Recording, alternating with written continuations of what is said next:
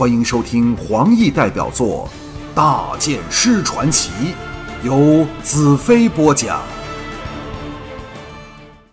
卓连望向属于他们北方系统的约诺夫道：“约诺夫侯将，我想知道你的想法。”一直没有作声的约诺夫一字一字的道：“我身后有五千个是来自天庙的北方战士，我的下属。”但你听到他们刚才对圣剑骑士的誓言吗？告诉天庙，任何和圣剑骑士曾并肩作战的净土人都会甘心乐意奉他为领袖，无可争议的领袖，包括我约诺夫在内。顿了一顿，大叫道：“只有他才能将黑茶人赶回海里，只有他才能无私的将和平带给我们。告诉天庙的人，叫他们张开耳朵，不要只是听林女士的谎言。”众人轰然叫好，卓莲露出深思的神色，他的两位公子贵士也愕然动容。这番话由他们心目中同辈分的名将说出来，分量自是大为不同。我淡淡道：“去吧，我不会改变我说的话。”卓莲犹豫片刻，出奇的向我恭敬施了一礼，掉头回历史堡去了。看着他们远去的背影，我知道消融南北权力之争的责任也来到我肩上。当晚扎营生火后，营地里出奇的欢天喜地，充满节日气氛，大家的情绪几乎比昨晚还要振奋热烈。我大旗下抓着红晶一问，才知道南人北人之争里，南人因人数较少一直受欺压，直到今天。才有我给他们出了一口鸟气。当我问他为何连约诺夫和他的北境土军也是如此高兴时，答案则更妙。他说：“无论南兵北兵，当然特别是北兵，都对天庙主守不主攻的政策不满。现在忽然来了我这全攻型的圣剑骑士，自然希望我不是天庙的应声虫，所以对我今天的表现只有欣赏而没有恶感。”每个人现在都死心塌地地追随我，因为我不但为他们带来了希望，还用事实证明了有驱赶黑叉人的能力。不过，我并不因此感到高兴，反而更认识到肩上的责任。红石亲自来邀请我参加他大帐外的露天宴会，自然少不了彩柔、尼亚、大黑的份儿。席间，红石告诉了我另一个好消息。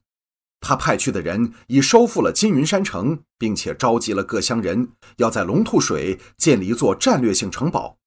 黑叉人若再要绕过竹天东端来进攻南方，恐怕没那么容易了。酒酣耳热之际，红石凑到我耳边道：“大剑师，我真是佩服你呀！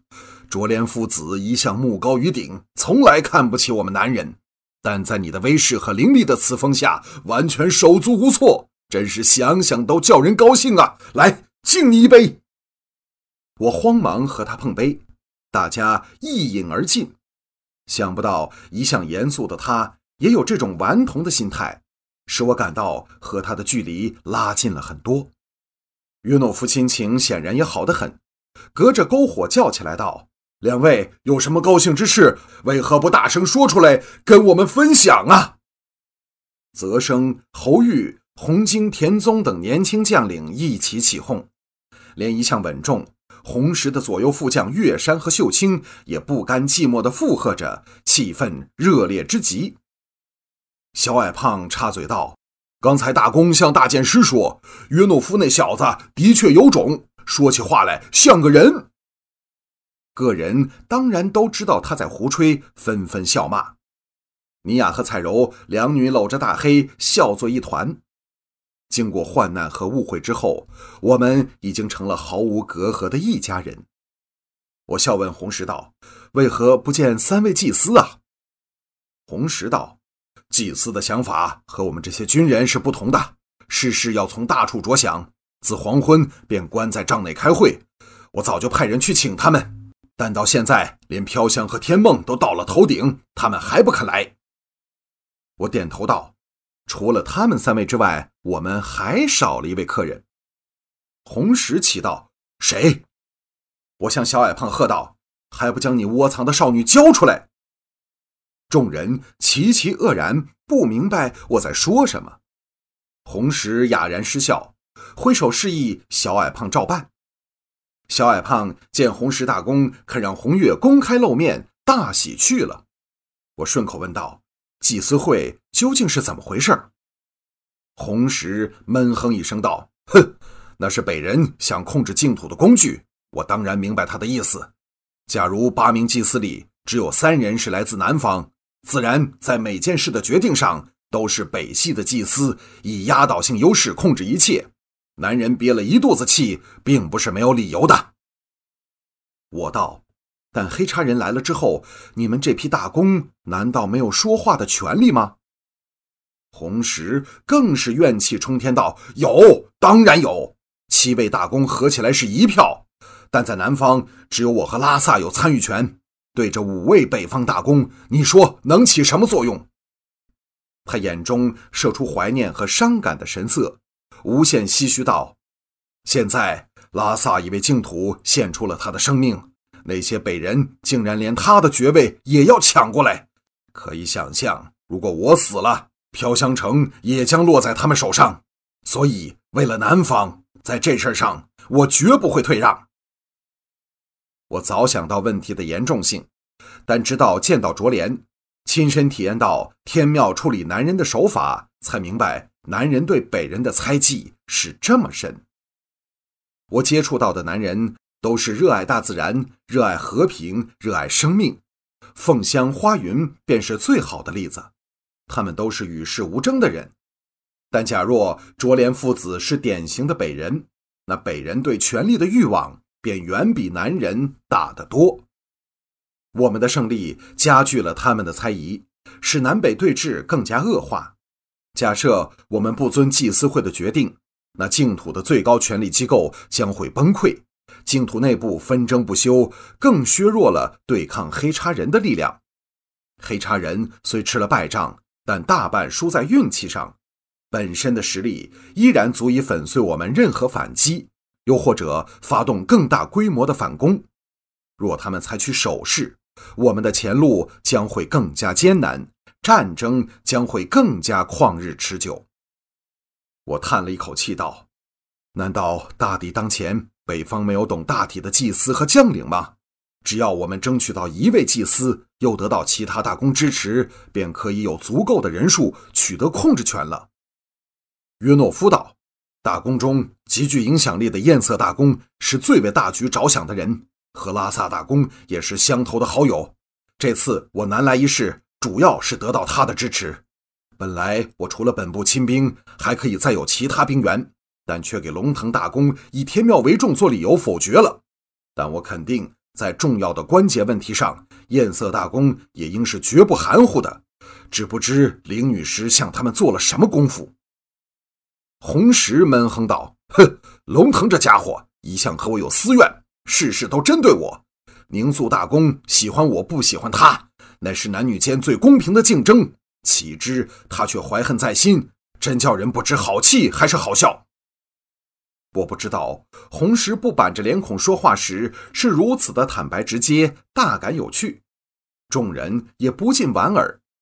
人总是有几副脸孔的，现在我看到的便是红石最率真的一面，这也是男人的性格。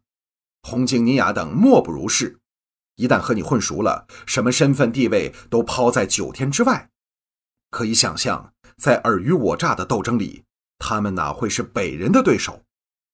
这时，有人来到我们身后，战战兢兢，低声叫道：“父亲，大剑师。”我们回头一看，原来是红月。红石板起脸孔，闷哼一声，却没有说话。我正奇怪红月这妮子为何如此庄重有礼、诚惶诚恐时，他已给了我们甜甜一笑，从后搂着红石的宽肩，在他脸上吻了一下，眉开眼笑道：“父亲大公，你真好。”红晶对这妹子真是疼爱有加，在对面招呼道：“红月，你过来。”红月给了他一个鬼脸，娇笑道：“不，我要和大黑玩。”插入尼雅和彩柔之间，搂着大黑说起话来。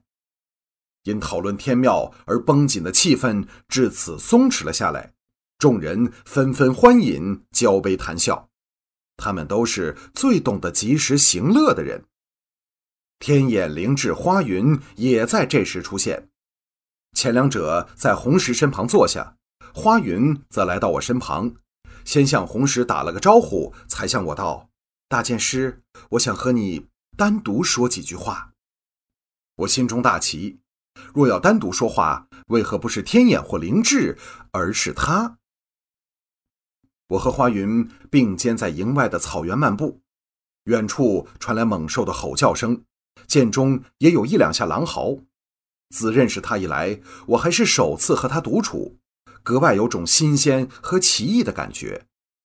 花云大方直接地说：“大剑师或者会奇怪，要和大剑师单独说话，为何不是天眼或灵智，而是我？”我没有答话，来个默认。花云微微一笑，道：“你听下去就知道了。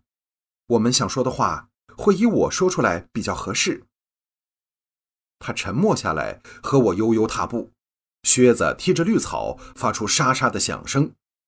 弯月升了起来，后面是灯火通明的营地，人声歌声和净土独有的十二弦琴的乐声在夜空里扩散着。